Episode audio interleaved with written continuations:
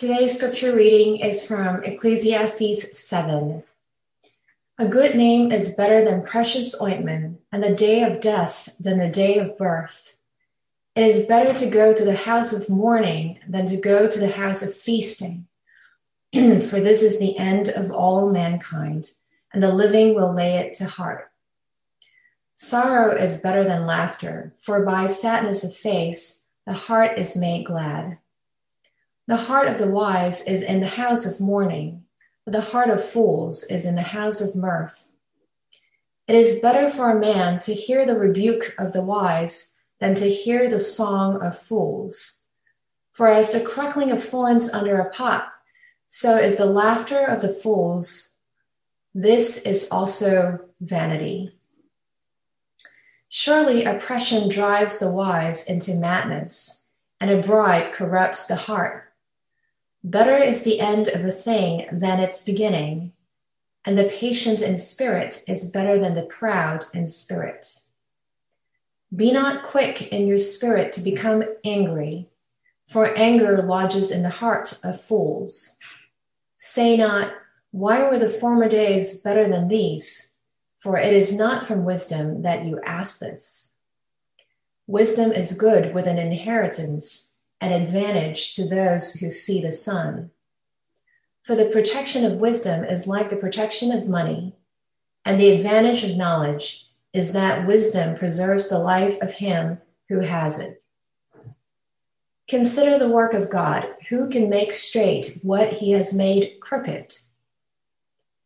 In the day of prosperity, be joyful, and in the day of adversity, consider God has made the one as well as the other so that man may not find out anything that will be after him. In my vain life, I have seen everything.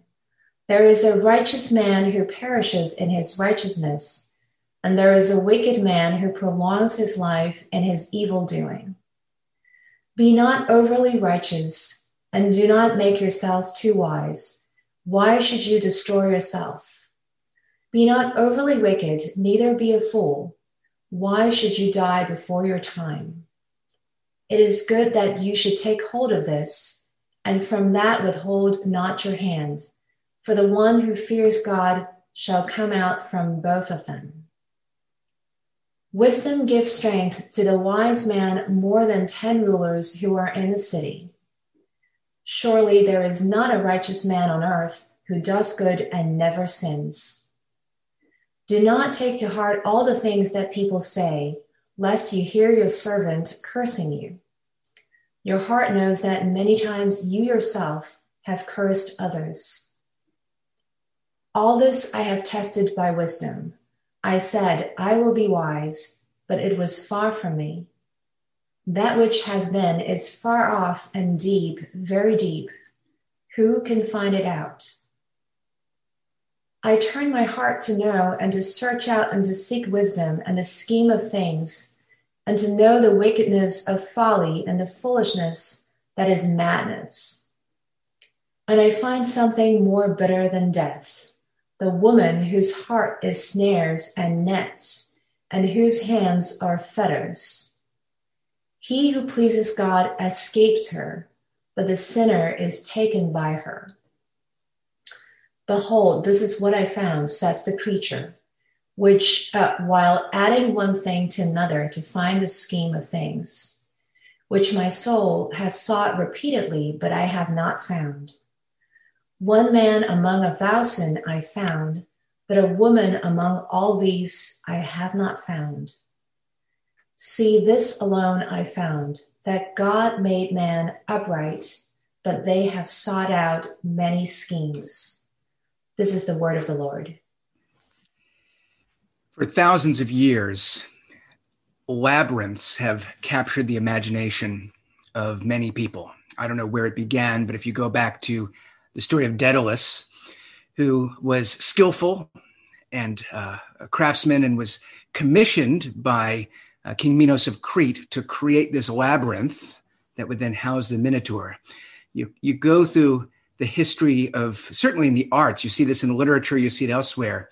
The concept of a labyrinth or a maze taking on sort of the a, a metaphorical sense that that helps people name what their experience of life is like. Certainly for the writer of the book of Ecclesiastes, a figure we're calling Koheleth. Uh, when you read through the book as a whole, you get this sense in which he's struggling with life because it feels like this wandering and meandering where he's not necessarily getting anywhere. We've been looking at Ecclesiastes since September. This will be the last sermon until January. Uh, we're in chapter seven today, and then we'll, we'll have a few weeks off where we'll look at Christmassy texts. Uh, next Sunday, we're going to be having a joint service with Uptown Community Church, but then we'll we'll go back to Ecclesiastes in January and finish the book. We've been looking at Ecclesiastes because right now we're in a period of time where many of us feel like we don't know what's happening. We don't know where we're going. Uh, things are meandering. And, and that's sort of what Koheleth shares his perspective. It's, it's like a maze or a, a labyrinth where, so a labyrinth, sometimes people make a distinction. A labyrinth has this one path that winds around getting to a circle. Uh, or a center, I should say, and and you could feel like you're lost and you're you're backtracking, but but if you stay in the path, you get there. A maze is typically a little bit different. There's an enter entrance and an exit, uh, but there are all these wrong paths and and choices that you can make, and you could wind up in a dead end or getting stuck and never getting out. In the book of Ecclesiastes, he talks a lot about death, death as the exit of life. And he doesn't seem to want to talk much about what's beyond that. He doesn't know much about that. Uh, but the path between birth and death is what his focus is. And to him, he, he experiences it like a maze where there are these winding paths and sometimes it feels like you're making progress and then all of a sudden it feels like you're not. And then uh, you get ahead but all of a sudden you hit a dead end. And it's wearying to him. He uses that language it's it's wearying. Uh, what gain is there? What profit? All the waters flow into the sea but the sea is never full. Are we actually doing anything? Are we going somewhere? And and it's that kind of question that he's grappling with that actually is important for us gaining wisdom. The book of Ecclesiastes is part of the wisdom literature of the Bible, and it makes an important contribution because it forces us to engage the world as the world is. And when we're paying attention and we're being honest, there are ups and downs. And so, for example, in verse 14, uh, he writes, In the day of prosperity, be joyful. In the day of adversity, consider God has made the one as well as the other so that man may not find out anything that will be after him.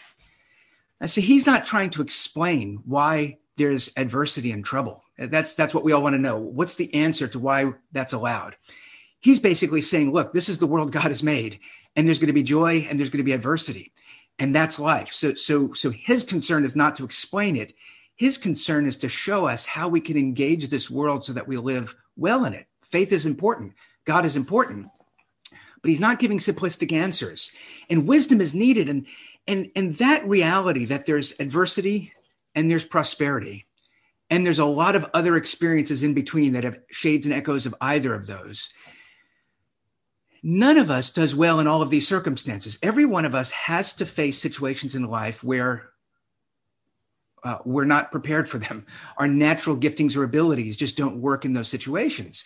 So some of you actually don't do well in prosperity. That sounds odd, uh, but there are some people, whatever the case is, uh, there, there's a sense in which they've gotten used to life being hard and disappointing and difficult. And so we have this phrase that when you're waiting for the other shoe to drop, when things go well, right away you get anxious because things going well is a sign that something disastrous is about to happen. And so sometimes we can self sabotage because we we we feel unworthy to be in that place. We're afraid that we'll mess it up. We don't want the responsibility, and so uh, intentionally or subconsciously, we make these choices to make sure that we're not prospering. So when something is is good, rather than being thankful and joyful, when something's good, we become anxious and worried, and that's not wise. Why would we not have that joy? On the other hand, what's perhaps more common is people who so want that joy and happiness that they're so eager to pursue it that when things are going wrong, they can't handle it. They have to ignore it. They have to shut out the person who's struggling because it might ruin their joy. They can't face failure because how can they make sense of it? And so we need wisdom for those situations. And all of us, uh, in differing degrees in different circumstances, will have joy, but we will also have adversity. And what we need for both is wisdom for every kind of situation. And so, where I want to begin today is with the encouragement we get from the book of Ecclesiastes to seek wisdom. So, that's where we're beginning. I want to encourage you to seek wisdom. Now, I'm beginning here. Um, maybe it's too obvious a point to make because we're looking at the Bible. But if you've been with us since the beginning, or if you've read the book of Ecclesiastes, you may find yourself wondering Does Koheleth actually want us to gain wisdom? Is he not just a cynic? Who's overwhelmed or angry, or he's just a dark, brooding person that would say, Don't bother seeking wisdom. And no, that's not the case. Uh, for Koheleth, for the book of Ecclesiastes, clearly foolishness is to be avoided, to be ignored. It's disastrous.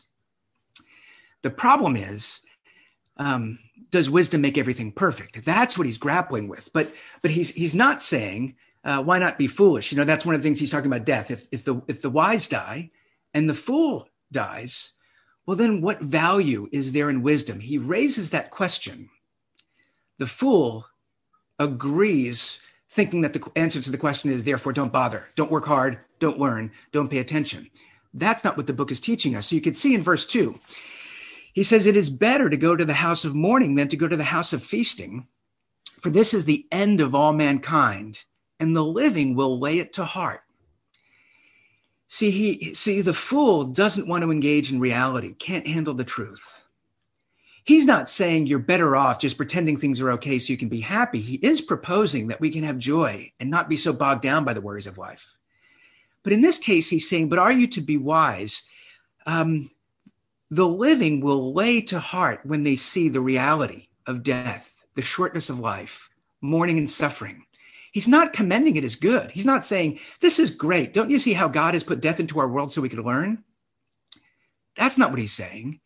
He's saying we live in a world where, like it or not, all of us have to face our mortality. And you don't want to waste this quick, fleeting life running after what doesn't matter, like the fools do, because folly will always lead to destruction. There's a hastening of the ending of your life or to ruin. And that's what he's trying to save us from. Verse four the heart of the wise is in the house of mourning, but the heart of fools is in the house of mirth. Now, there are all these passages that creep up every now and then in the book of Ecclesiastes where he commends joy. But here he's talking about this, this house of the people that party. Um, and again, he's not against a party, he's not against a celebration, but he's against the people that are, are using all of their efforts to try to be as happy as they can without engaging reality. So while they're celebrating, uh, their lives around them are crumbling, but they're just trying to forget it for a little bit longer. It's understandable why we fall into that, but the warning is that's foolishness. Um, if you're not honestly facing the hard realities of life, they're not going to go away on their own. And the irony is, if you're seeking happiness, joy won't come from pretending that your problems aren't there. And so, um, it's not that adversity comes into our lives so that we can learn as if that is God's stated purpose for every bit of suffering. What Koheleth is saying is sometimes we have no idea what the purpose is, but we can see that the opportunity in it is to learn. And that's what the wise do. Um, you know, some people think that religion is about an escape, and certainly many religions are. And the way many people practice Christianity is about that not wanting to engage reality, not wanting to face our mortality honestly. Um, but you don't need religion for that. You could have anything. So entertainment, you know, uh, good good entertainment can stir virtue, could uh, encourage our souls, but it could also just numb us. It could be a way of passing the time. Work, uh, using work uh, to accomplish good things could be a great thing to do, but we could become workaholics because we're trying to avoid some pain and we're trying to make something of ourselves. Shopping and acquiring things, you know, cultivating a life of, of things that you enjoy and are meaningful is good. But sometimes we're constantly buying things because we we can't face the monotony, the boredom, the disappointment. So there are Christian versions of that, of people who are not engaging reality. But you don't need Christianity for that. There's lots of ways not to engage reality. The Bible is encouraging us, the book of Ecclesiastes is helping us to engage reality, even the hard parts, uh, because that's what Christianity equips and prepares you to live well in this world with a broader sense of what else is going on. Uh, there's this um, sort of a newspaper, a news site that many of you would have heard of called The Onion. It's a spoof. Um, and some years ago, they had this article that, that I, I just, uh, well, I thought it was funny. And it ties into this that the headline of the article is Pretending Everything's Okay Works. And I'm just going to read you an excerpt. A study released Thursday by researchers at Harvard University's Department of Psychology has found that the simple act of pretending one's life is not a complete shambles, threatening to collapse at any moment, works. Even when everything's coming apart at the seams and disaster is almost certainly imminent, putting up a good front for friends and loved ones makes everything better, said Professor Christine Wanamaker, who explained that smiling a lot and evasive answers were usually enough to get by. Tell everyone that things are fine and they will be fine. Just don't overthink it. When asked about her study's methodology, Wanamaker said the research was rock solid, had been looked over by a bunch of scientists, and definitely wasn't anything to worry about. You know, so okay, this is this is meant to be a parody, but um, how many of us functionally live that to say if I could just pretend it's okay to be okay? The book of Ecclesiastes is not saying it will never be okay but it's saying, but don't pretend it's okay when it's not.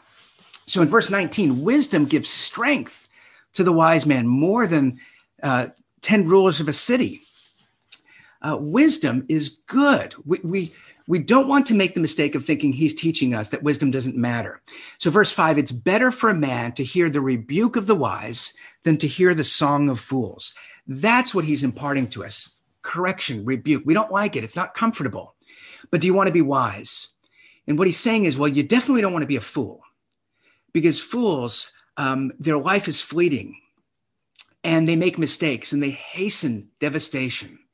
And so he's offering wisdom as an alternative. So I just want to begin noting that, that we should seek wisdom, even though Koheleth is saying we can't control, we can't understand. And at the end of the day, wisdom won't prevent you from dying. The lesson is that we should still pursue wisdom. Only a fool would think, well, then nothing matters. So here's the second thing I want to say uh, you have to understand wisdom. So if the first thing is that you should pursue wisdom, the second thing is you have to understand wisdom. Uh, you know, so the fool would say, look, if it if if if this world is this uncontrollable, if we can't understand things, then why waste my time with wisdom? That's one mistake.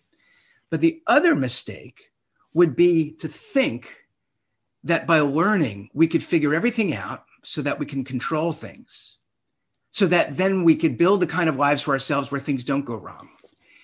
And for wisdom, we have to know that that's also a problem. So rejecting learning, the way of the fool, is a problem. But thinking that wisdom is a magical power that gives you the key to unlocking a perfect life is not understanding wisdom. And that's what Koheleth is going to help us to see. In verse 16, be not overly righteous and do not make yourself too wise. Why should you destroy yourself? So, righteousness and wisdom are different concepts. Righteousness is about upright actions, wisdom is about understanding, but they go together. We can speak about them uh, distinctly, but, but in terms of the life, the kind of life we're called to, uh, wise thinking and understanding and acting properly go you can't be wise and unrighteous. Uh, foolishness is immoral in the biblical wisdom tradition. So, why is he saying that we should not be overly righteous and that we should not make ourselves too wise? Isn't this contrary to everything else that the Bible teaches? Um, and his concern is, is really that we understand wisdom. Um, the question is, can you actually be overly righteous? And that's where he goes on to say uh, in, in uh, I don't have the verse here in front of me um, but where he says there is no one who is righteous, everyone sins. Throughout the book, he talks about there's no one who understands everything. And so, so he has great wisdom, and yet he doesn't have it all figured out. What he's learned is you can't control life. The concern is not being wholehearted or being fervent. His concern is that we'll make the mistake of thinking that if we learn enough, then, then we can avoid all of the challenges of life. Um, and that's when he's saying, don't be overly righteous. Don't make yourself too wise. He says in verse 15, in my vain life, I've seen everything. And that's what he's sharing from his varied experiences he's had. There's a righteous man who perishes in his righteousness. And there's a wicked man who prolongs his life in his evil doing. So, does wisdom lead to a better life? Absolutely. But does wisdom guarantee you a perfect life? You wouldn't be wise if you thought it did. And so in verse 7, he says, Surely oppression drives the wise into madness. The person who has enough understanding that feels like, now I get it. When you see something like oppression, it drives you crazy because it, oppression doesn't make sense. It doesn't have to be that way. Why would anyone do this? And, and yet, part of the, the pain of learning, the fool tries to avoid that pain, but the wise are willing to endure it. But, but part of the pain is seeing that despite all your growth and learning, you still don't have control. And so in verse 13, he says, Consider the work of God. Who can make straight what he has made crooked? And so when you think of the teaching of Jesus, uh, Jesus encountering the Pharisees, what was wrong with the Pharisees? Well, in a sense, they were they were a bit too wise and they were overly righteous. In what sense? You know, the experience before the time of Jesus was, was an experience of exile where the prophets had warned God's people and they didn't listen. And the Pharisees, who, if you grew up in the Christian church, when you hear Pharisee, you think, oh, they're the bad guys, they're the, they're, they're the evil people. The Pharisees were the people that actually took their faith so seriously that they were going to work it out in every detail. It's actually quite commendable, but it became problematic. So, for example, the prophets warned them, you're not keeping the Sabbath, you're, you're becoming like the other nations. So, so after they came back from the exile, they said, we better learn our lesson. And we're not simply going to keep the Sabbath, but we're going to make sure that we do everything to never break it. So they worked out all of the details. So Jesus assembles with the gathering of God's people on the Sabbath. And there's somebody who has a disease from birth. And Jesus reveals the greatness of God's power by healing them. What's wrong with that? Well, there's nothing wrong with that, but but they've become a little bit too righteous that they've tried to control everything so that they would never break the Sabbath. And they gave no room in the day of God's visitation for God to do something very glorious and bring rest to somebody in the Sabbath. That's the problem with being too righteous, overly wise, because no human being will ever really be too righteous. We will never be too wise. That's what Kohelet is reminding us of is yes, we can learn. Yes, we can grow and we should but we have to do so with humility. Consider the work of God. We, we can't figure it out. And if you're righteous in your own sight, if you think you've figured it out, you're not wise. You're uncomfortable with a lack of control. And that's different. That will not lead you to wisdom. That will lead you to desperation. And so the fool suffers because they take no responsibility for their lives. But the overly righteous suffer because their life is a constant confrontation with what they can't control. And so the Pharisees rejected Jesus because he didn't fit their box. And so that's what we're being warned about. Uh, don't be so upright and perfect in your own mind and with your own actions uh, that you actually fail to become wise. And so there's wisdom in being able to, to be in this other space where there's, there's more than one option in this world with its ups and downs, with its prosperity and its adversity. One option is just ignore it all. Don't pay attention. Do your best. Well, that's the way of the fool. That won't work. The other option we think is learn as much as you can, do your absolute best, or you'll be a fool. And Kohelet is saying, actually, there's something foolish to doing that. That's probably a better way than simply ignoring reality. But it's not true wisdom. And so as you reflect on your, your own experience in this uncomfortable period we're in, some people are doing fine. Most of us are having trouble because this is a period where, where we can't control things. Uh, this Wednesday, teachers found out, New York City public school teachers, late in the afternoon, today's the last day. Tomorrow you are remote.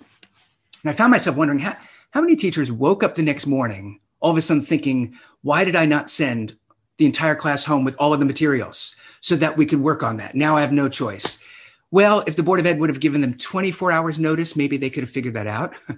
um, and, and, and yet the teachers will, will wake up, maybe feeling frustrated, maybe resenting the Board of Ed, but also feeling like they're bad teachers.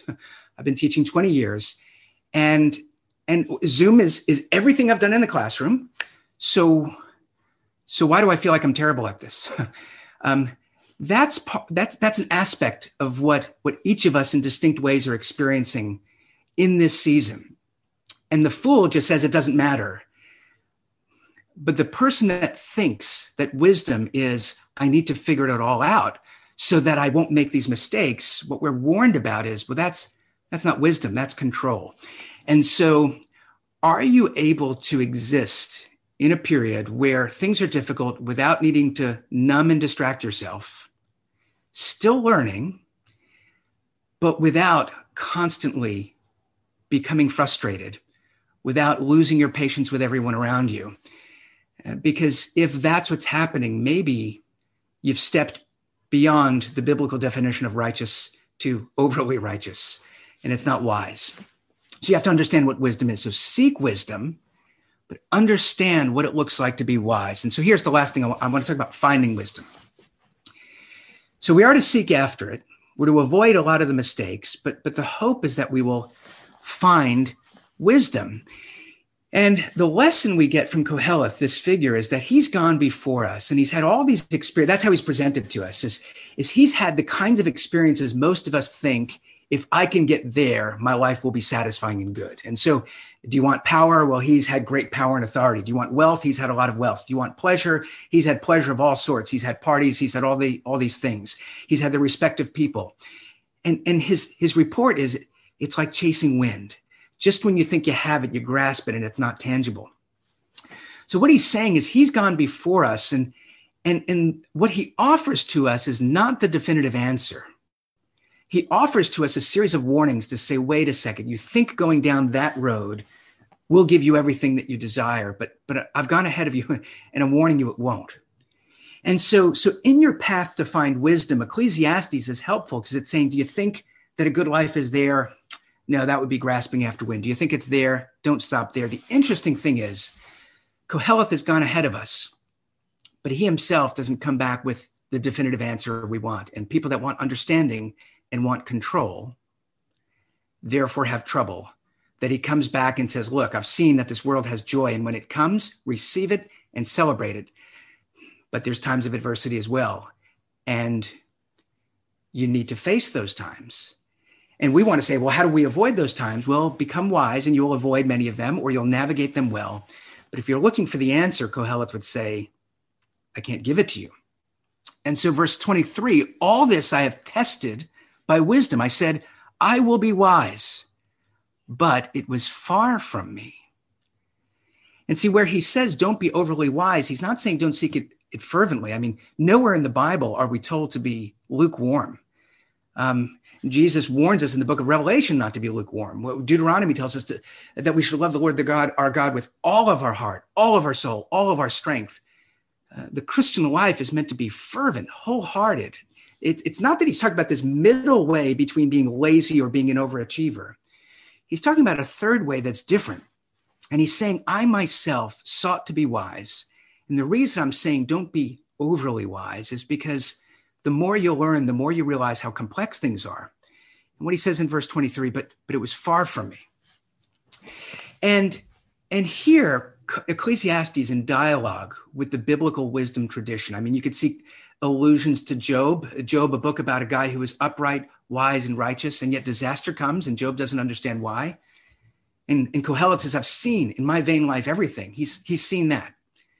And so he says, yes, even the upright will face adversity. But he's also in dialogue with the book of Proverbs. And, and Ecclesiastes 7 now starts to sound a little bit like the book of Proverbs. There's these wise sayings that we're getting. And in the book of Proverbs, another biblical book, there's a these collections of sayings, but there's this long introduction, the first nine chapters. And those first nine chapters are an invitation, not simply to read a proverb, but to really meditate on it and live it and, and, and live a wise life. And, and how is how does that invitation come? Well, there's a father urging his son to seek after wisdom more than silver or gold. He says it's a tree of life for those who will find it. And that's actually theologically significant, right? To say that wisdom is a tree of life. Uh, go, to, go to the beginning and the end of the Bible, and and okay, that that's significant. But how how does this young man find wisdom? Well, the picture in the book of Proverbs is wisdom is personified as a woman, Sophia, which means in Greek wisdom. uh, this, this wise woman comes and she says, Seek after me. And she stands in front of a house with an invitation come in and dine with me. And this is where you'll be satisfied. Seek after me more than, than wealth and prosperity and power. And, th- and that's part of what, what the book of, of Proverbs is doing. But it, what's interesting in those first nine chapters, there's also a warning. There's another woman that keeps showing up. And she, she seems to be like this wise woman, but there's a couple of signs that would indicate something's not right, but you can't quite put your finger on it. She's attractive, but in a way that's maybe a bit seductive. And she's outside her house, and, and, and maybe she's a little bit brash, but maybe there's something appealing about that. And the book of Proverbs says, what people don't know is that the dead are inside of her house. And that's life. We're, we're walking down the street, and there are these people calling out. And the book of Proverbs is saying, Look for the wise woman and go into her home.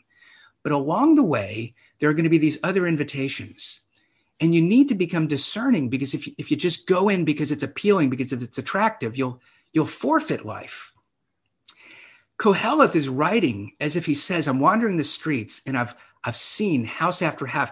I've looked in the windows and i'm reporting to you don't go into house number 10 and i went around the block and don't go into 52 street you know on that street.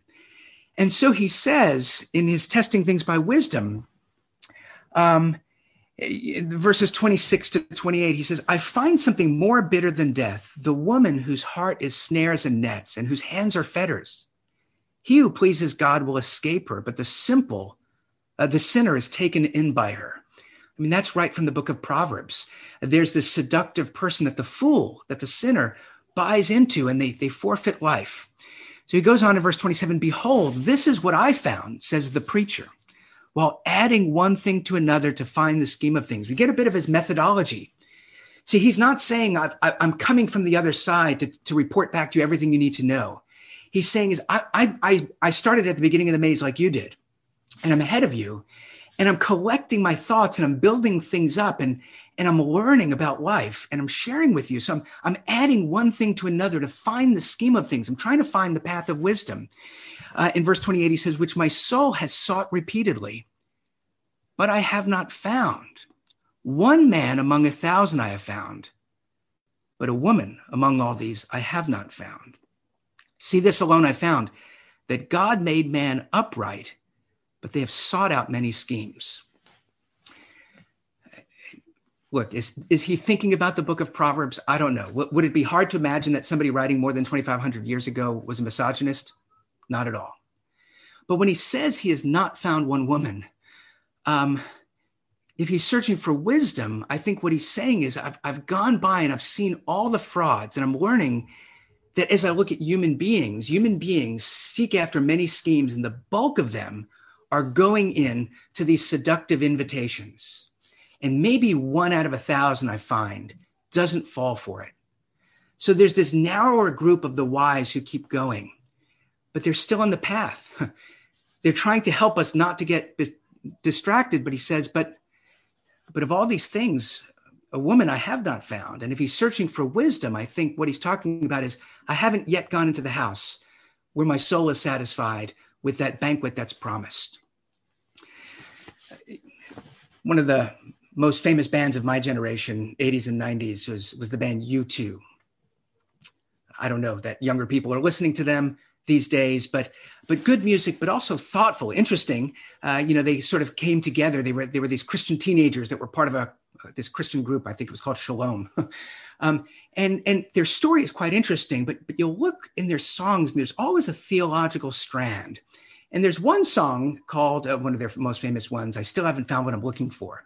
That then helps people debate. Oh, but but maybe they gave up that youthful faith because they still haven't found what they're looking for.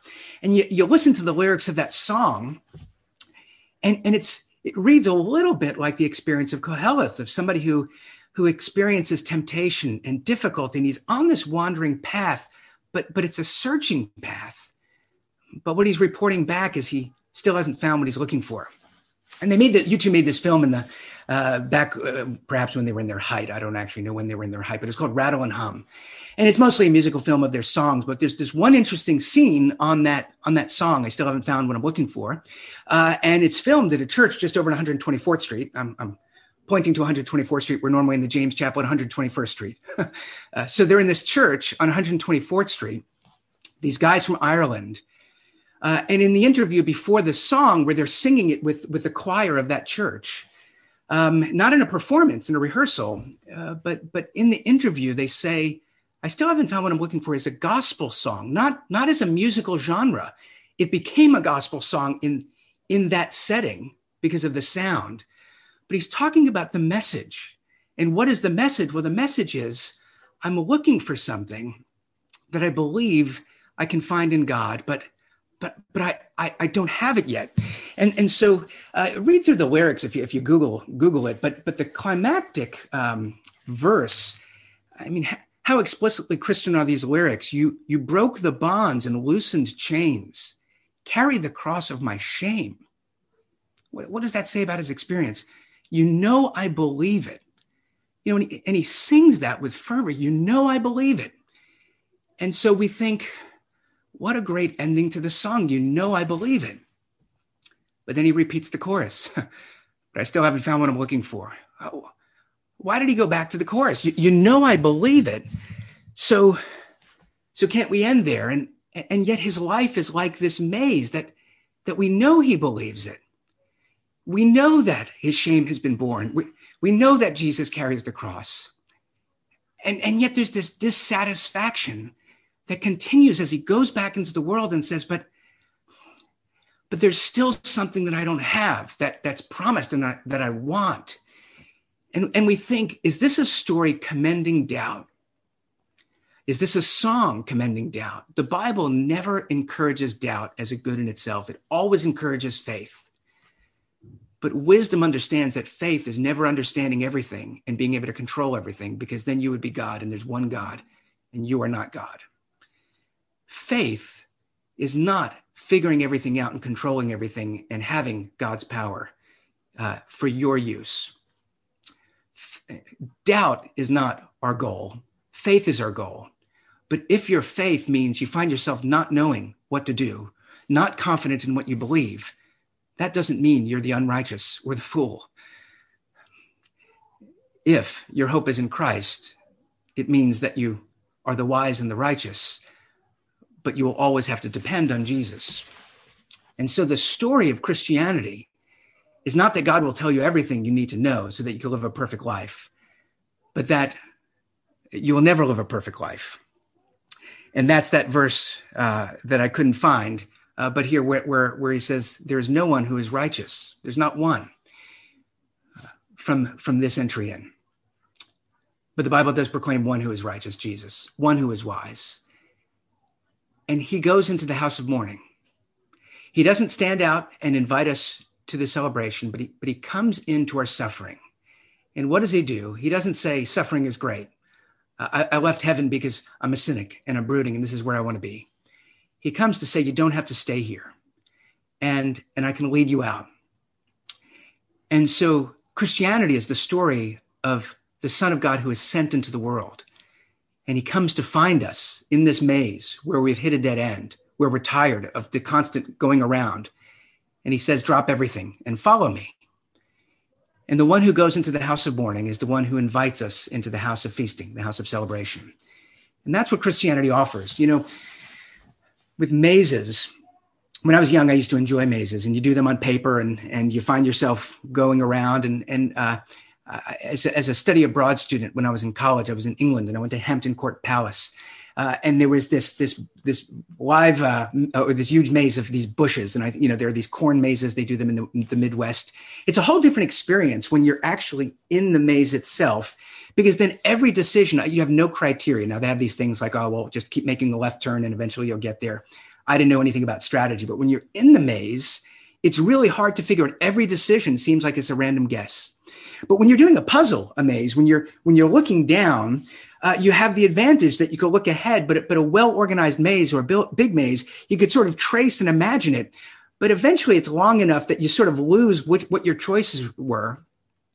And so, being above it is better than being in it. But being above it doesn't always tell you how to avoid the dead ends. The fool is walking through the maze in real time, making every decision as a random decision what philosophy offers, what religion offers, what our instinct is, is to think if I could get above it, if I could learn enough, I could look down and then I could chart the course and make my way out to the other side. And what we're told is you're constantly going to keep bumping into these dead ends. And even if you're on the right path, you're going to wind yourself confused. Christianity doesn't say just make one random decision at a time, nor does it say you will ever get to the point where you see everything. The thing I learned as a young elementary school kid is if you find the maze too frustrating, go to the end and then trace your way back that way. And then you can follow yourself forward. Christianity uniquely promises that God has sent Jesus into the world, not from the perspective of Adam to construct a life where we have one person who's better than the rest of us, but the one who comes from the heavenly realms that says, Follow me, and I've prepared a place for you. And so if you're looking for wisdom and not hearing her call, follow me today. Listen to me, trust me, learn of my ways, join yourself with me. And then your life won't be like a maze. It'll be a bit more like a labyrinth. That's the difference. See, most of us experience life like it's a maze. I constantly have to make choices, and I'm afraid if this is the wrong choice, I'm going to hit a dead end.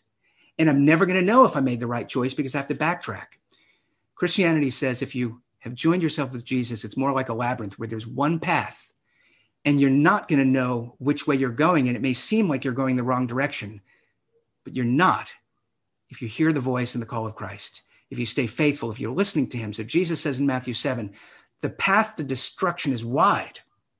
Anybody can enter it, but the gate is narrow, and the path of life is a narrow path. And if you hear my teaching and do it, if you trust me, well, then you can come out of this. And so, what does Koheleth offer us in the way of prosperity and the way of adversity? He says, the one who fears God will come out from both of them. That's his lesson for us. Is is it's not by righteousness, not your own righteousness. It's not by your own wisdom. It's by humbly revering God that you will enjoy prosperity properly and you will engage adversity wisely. The invitation to follow Jesus is where he gives you grace. He will teach you, you will learn.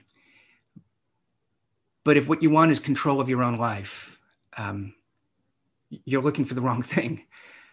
Jesus says, when, when you realize that you have no control over your life, if you understand my goodness and my wisdom, and you don't get discouraged and give up, you don't need to know what's around every other bend, but pray, trust me, act by faith. And yeah, there are days of adversity and you won't know what to do. But if I'm with you, uh, you don't have to worry about what the end of your life will be. And so think about that in this season. Some of you are trying to make choices. Do I leave New York? Uh, do I change jobs? Um, do I start therapy for the first time? You know, all of these questions that are coming up, and we feel like we're in this maze. I don't know what decisions to make. We're told, look, you, you may not have the answers. Uh, that doesn't mean you shouldn't seek them. But if you understand the one who is sought after you, then even if you don't have all the answers, you can make faithful decisions and you can trust that whatever the outcome in the short term and the long term, you'll be okay. And that is what Jesus alone offers us. And so let's not miss that. Let me pray for us. Our Father, we come to you as people needing wisdom, and we are not righteous. We don't understand things. And some of us have been sufficiently foolish that we're making a mess of things because we can't handle what we're overwhelmed by. Some of us are killing ourselves trying to get it all perfect. Is there really another way, Lord? Jesus says there is. Lord, as you have invited us, as you have sent Jesus to grant us grace, to forgive us, to make it possible that we would be going somewhere, whether or not we see it. Lord, help us to have more faith in you than we have in ourselves. Help us to have more faith in you than we do in the wisdom of this world. And help none of us to wander away and get stuck. But uh, Lord, may the Good Shepherd come after us and bring every one of us um, to a place of rest. Lord, we, we want it. We still haven't found it but we're grateful for whatever measure of grace you've given to us. We pray for an increase in wisdom and in our prospering. We pray this in Jesus' name. Amen. As we continue in a spirit of prayer,